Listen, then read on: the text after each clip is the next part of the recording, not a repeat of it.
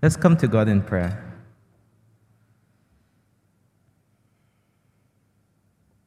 Lord, tonight we gather in worship and we turn our thoughts and attention to you, acknowledging your presence and also seeking you at this important pivot point between 2021 and 2022. And so, Lord, even as we look at your word, we pray that you speak to us. Help us to see how we can move forward into 2022 in a way that is honorable to you. And so may the words of my mouth and the meditations of our hearts be pleasing and acceptable to you this evening, Lord, our rock and our redeemer. Amen. Now, less, uh, less than a week has passed since Christmas Day, and if you are participating in this service together with somebody else, I just want to invite you to turn to that person, or maybe type in the chat, and just you know ask, uh, what is the first thing that comes to your mind when you think of the new year? Okay, so just maybe one word or two words. What is the first thing that comes to your mind when you think of the new year? Now, some of the things that may come across our minds when we think about the new year are probably things like holiday or countdown or fireworks or traffic jam. but you know what crosses my mind when I think about the new year, other than watch night service and the sermon? I think of the word hope. Okay, hope. Now, why? Because New Year signifies to me new beginnings. I know that's largely a psychological thing. Uh, all those resolutions that we make when New Year comes around can be made in the middle of the year. Uh, most of the time, circumstances would be exactly the same. You know, whether you sign up for a gym membership at the beginning of the year or whether you sign up in the middle of the year or towards the end of the year, although other than some promo, usually it's o- almost the same thing. It's the same gym, it's the same sort of membership fees. But there's just something about having a point of time when certain changes can happen, whether it's breaking a bad habit or starting a good habit. Now, for example, I've been reminded by many of you about how prosperous I look after such an extended period of lockdown. And I acknowledge, I, I know that I am uh, rotunder. And I assure you, it's not because I preach the prosperity gospel or because I've been eating nothing but prosperity burgers from McDonald's. Uh, but there's something about the new year that makes a commitment, for me at least, to start exercising and, and being on a strict diet uh, that makes it more appealing than any other time. And so tomorrow is the 1st of January. I already have my lunch plan ready. Okay, I'm gonna do some salads or something. So, the new year can be an opportunity for change for the better. But as we stand on the brink of 2022, looking forward to all that 2022 holds for us, it can be incredibly helpful to turn around and look at 2021 and take some time to review it. Now, although 2021 has not been the most normal of years for most of us, we are still very responsible for how we responded to these extraordinary events, to the pandemic and the lockdown and the work from home and everything else that we went through. And so, for the decisions that we made, we are responsible we are responsible for the person that we have become one year later at the end of 2021. And so it's important to look back and review our year because it's through review and introspection that we're able to see what needs to change and how it needs to change. And that's why I've chosen Psalm 139 for our passage today. I chose this psalm because it describes the acts of review and introspection in the way that it should be done, with God firmly in the center of it, very much part of the entire reviewing process. And so, a big idea for today is that intimacy with God results in desiring His will. That's our takeaway message tonight. Intimacy with God results in desiring His will. And one of the things about Psalm 139 is that it's one of the most descriptive passages of the intimacy that God has with man. The first thing we can see from it is that God knows us. Now, think about the person, the, the one person that you're closest to. It can be your spouse, it can be your sibling, it can be your best friend, anybody.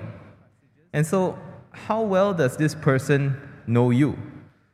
Do they know everything that there is to know about you? Now, in my, in my visitations, I've occasionally come across elderly couples who've been married for many, many, many decades, and they can still find out new things about each other. And they ask things like, You used to like me in primary school, how come you never told me before? And they're just finding out about it during my visit of all times. And so there is a limit to how well another person can possibly know you either because you've intentionally kept a portion of yourself inaccessible for whatever reason, or simply because they have not had an opportunity to come to know that part of you. And we also live in an age where privacy is respected and almost revered above all rights. We have come to expect privacy as a default state. You know, we can hold entire conversations with each other without revealing anything about ourselves at all. Even in church, we, even in a small group, we can attend small group uh, week in, week out, and still not share anything about ourselves. I'll give you an example. We've been having discussion questions in our sermons for more than a year now. Many of you would have discussed it among your small groups or even among your own families. And a sermon discussion question can be uh, something like How can you be more aware of the needs of others in your school or workplace?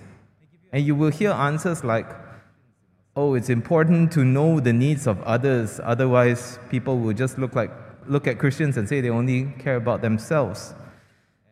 Those sort of general answers that don't have much to do about personal application or sharing about themselves. Another example even within small groups where people are generally closer with one another, uh, during prayer time, the leader could ask, Is there anything that you're struggling with that we can pray for you? And often the response is, Please pray for my nephew, he's looking for a job, or pray for my mother, she's not feeling well. Of course, nothing wrong with praying for others. Uh, and, and I understand if some of us are not comfortable to open up to others yet, especially if we're still new to the community. But my point is, by default, we're used to privacy and keeping ourselves hidden from others, even within our church community. Now, whatever our reasons for keeping ourselves uh, uh, hidden and, and not wanting to share with others, we all have parts of ourselves that we don't share with others. And that may be an effective strategy for keeping people at a distance but no matter how much we try to conceal parts of ourselves from others, especially the unsavory parts, the shameful parts, God knows us. And as verse 3 tells us, He is familiar with all our ways. Oftentimes we think of God as a distant God.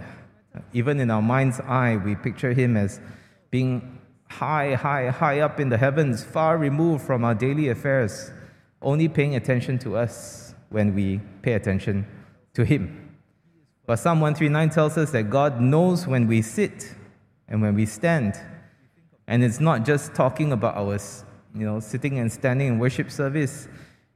He knows when we sit and stand at home. He knows when we sit and stand in a, okay, we don't stand in a car, but He knows every action that we do. God knows even the things that we have not yet done and we are just considering in our minds, God knows. He knows the most boring, mundane parts of our lives and the most exciting and exhilarating parts of our lives. And it's not just the parts of ourselves that we, we consciously hide from others. God knows us even better than we know ourselves. If you're familiar with the Johari window in psychology where there's this portion of yourself where you, you are not aware of who you are. God even knows that. He knows what we will say, what we will think, even before we ourselves say it or think it. God knows us. And with that knowledge comes intimacy. Our knowledge is the first ingredient of intimacy. And that's why, as I've said many times, the, the biblical word for lovemaking is to know a person, because knowing a person comes hand in hand with getting closer to them. And so, with an omniscient God, a God who knows everything and knows everyone that there is to know, there is no one who can be as intimate as God with us. Not even our spouses can be as intimate with us as, as God. But the, the reverse is also true. We, uh, sorry, the reverse is not true. We cannot truly know God. Even when He reveals Himself to us in His Word, our knowledge is limited by how much we understand, what we interpret, how much we know about the background and the context and all that. And so, a lifetime study of God and His Word would just be scratching the surface of knowing this infinite God. But the more we learn about Him, the more we discover that we can trust Him. There will be times when our lack of understanding of God and His ways will lead us to a crisis of faith when what we understand about God just doesn't reconcile with what is happening in our lives. When a good and loving God allows uh, such a, a long drawn out pandemic to persist, when a destructive typhoon rav- ravages a nation that is filled with people who profess to follow Him, or when He promises for the innocent to be vindicated and it doesn't happen, or perhaps when we try to do good and we get rejected for it instead. But if we cling on to the truths found in today's passage, we will be able to trust Him. Because if God knows everything there is to know about us, and at the same time, God also knows everything there is to know about what's happening in our lives, and at the same time, God loves us and wants what is best for us, then surely we can trust His plans for us. One of the themes that has been commonly uh, recurring many, many times as we look through the book of Genesis was God's providence. That even though He, he is sovereign over everything, we can still trust that in the end, He works everything else, everything out for His good and our good. And especially because we know how limited our knowledge is of everything we can trust God's plan for ourselves. And so, if you believe in the existence of God, then it makes perfect sense to trust God, the all knowing, all loving God. And the wonderful thing about God's love for us is that He loves us in spite of the fact that He knows every inch of us. Despite knowing the ugly sides of us that we keep, out, that we keep hidden from the rest of the world, despite the many times we have consciously showed our contempt for Him in the manner that, in the manner that we, we think or behave, He still loves us more intimately than anyone ever could. So, take a look back at 2021, at all the things that have happened, the joys you have experienced the pains you've gone through, the secret sins. God knows all that, and He loves you. Despite all that, God loves you. And so, how much did you trust God with what you went through this year? How much did you surrender to His ways, knowing that He knows you better than anyone else, and that He knows what you need, and He knows what you can take. The second ingredient of intimacy is presence. And while the, the bond and closeness that you feel out of knowing someone intellectually is valuable, knowing them emotionally requires their presence. You can only really be intimate with someone when you are with them. And once again, the relationship that God has with us is the most intimate relationship we can get because He is always with us. On Christmas Eve, I spoke about how Jesus is Emmanuel, He is God with us. That because of the birth of Jesus on Christmas Day, God is with us in a special way that He had not been before, both spiritually and relationally. But even from our own birth, God has always been with us because He is omnipresent. He's everywhere all the time. And that can be both bad and good news depending on the state of our relationship with Him.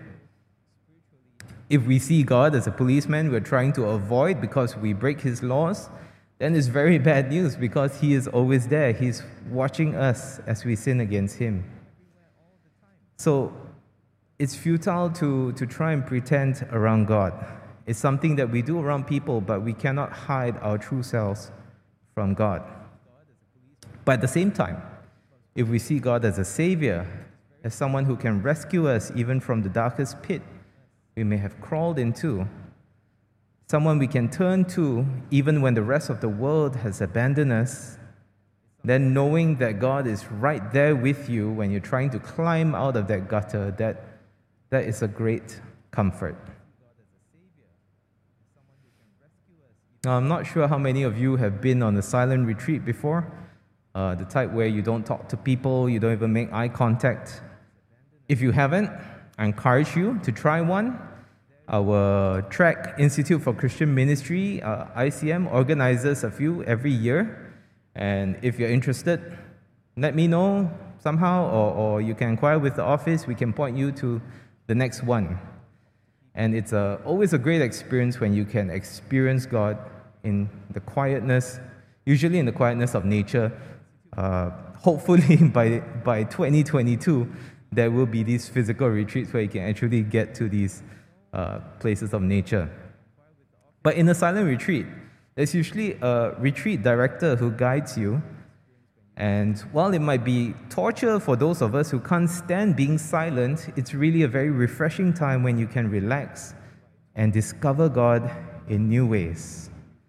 And one of the things that you will discover is that you can experience God in so many ways. Take nature, for example. When you're silent and focused on God, you come to appreciate God's creative touch in the plants, or the wind, or the birds, and so on. And as you appreciate these things, you sort of feel like you're in many of the Psalms or the book of Job, where you see the strength of God in the mountains, you see the vastness of God in the sky, you see the precision of God in the detail of every leaf. And what that leads to is an outpouring of worship. Because at that point, you recognize that God is right there with you and you just enjoy His presence. Now, the spiritual retreat itself doesn't summon God. The silence, the retreat director, meditation on scriptures, all those things don't bring God there. God was always there all along. It just takes the right condition of our hearts to recognize God for where He is with us everywhere. So think back to this year. Did you see God in the highs and lows?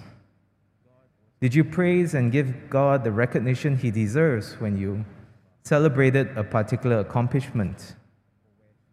Did you continue to seek God even if He seemed absent during your worst trials, when you were feeling most alone and isolated?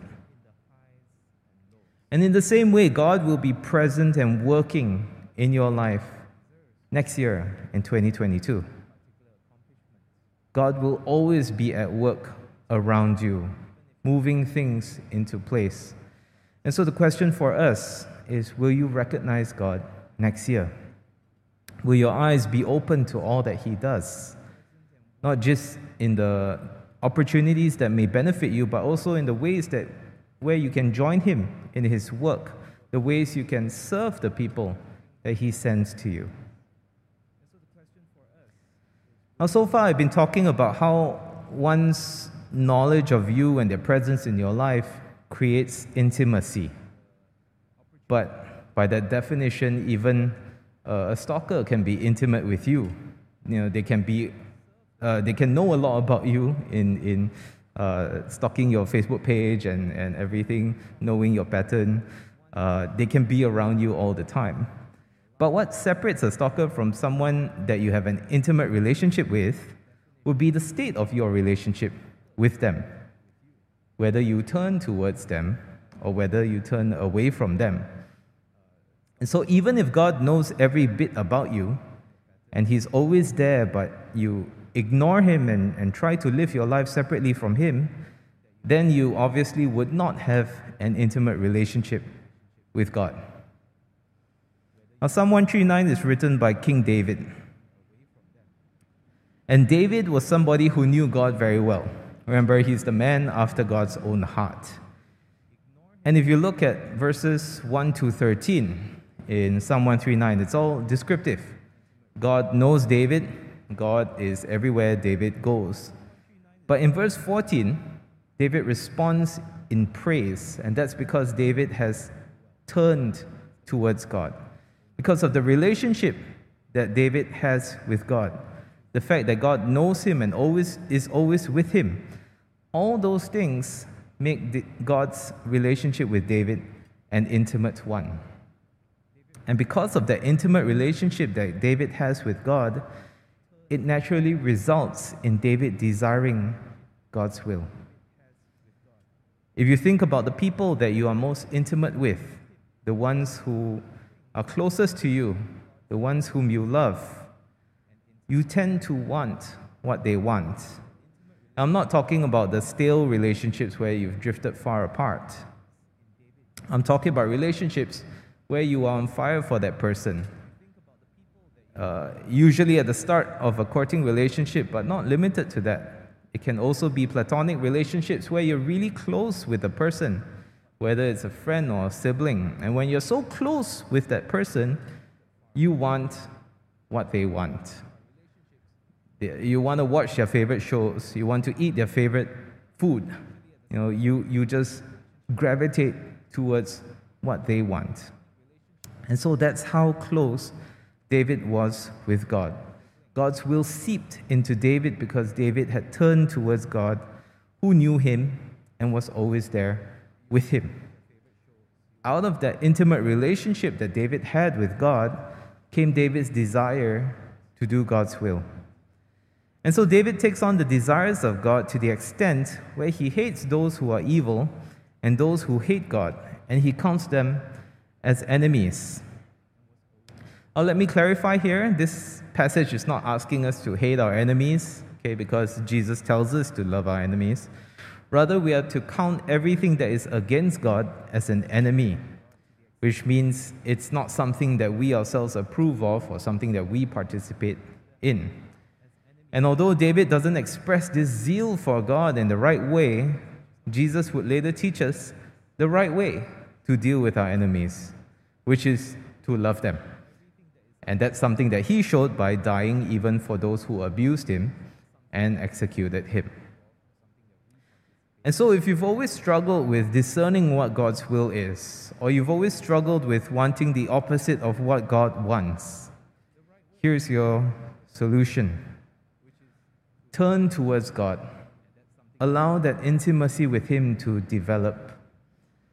Whatever you decide, whatever you think, whatever you do, decide, think, and do whatever turns you towards God. Have the right orientation.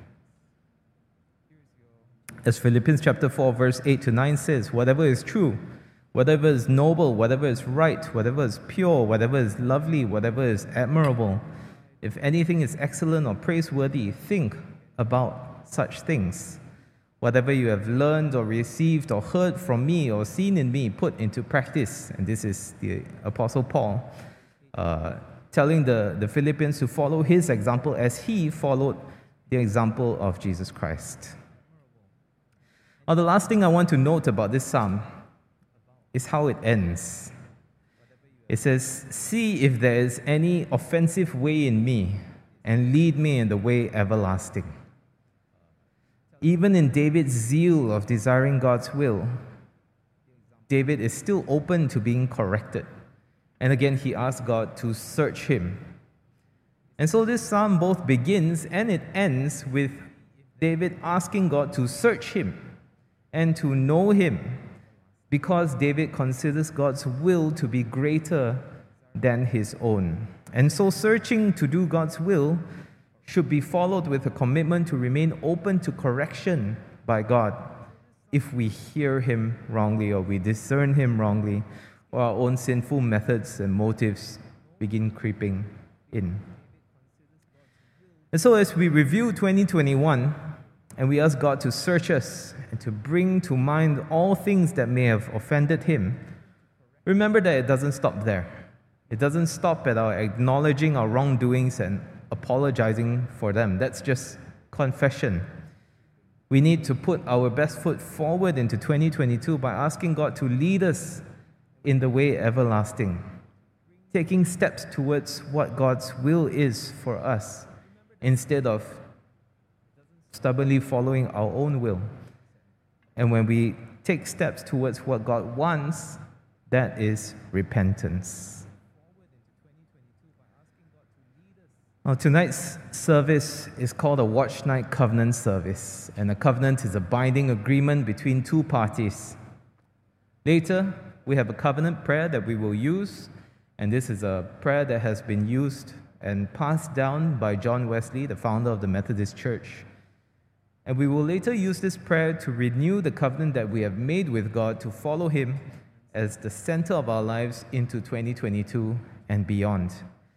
And so, as we do that, may we remember that God knows our heart. He knows how much of those words that we really mean.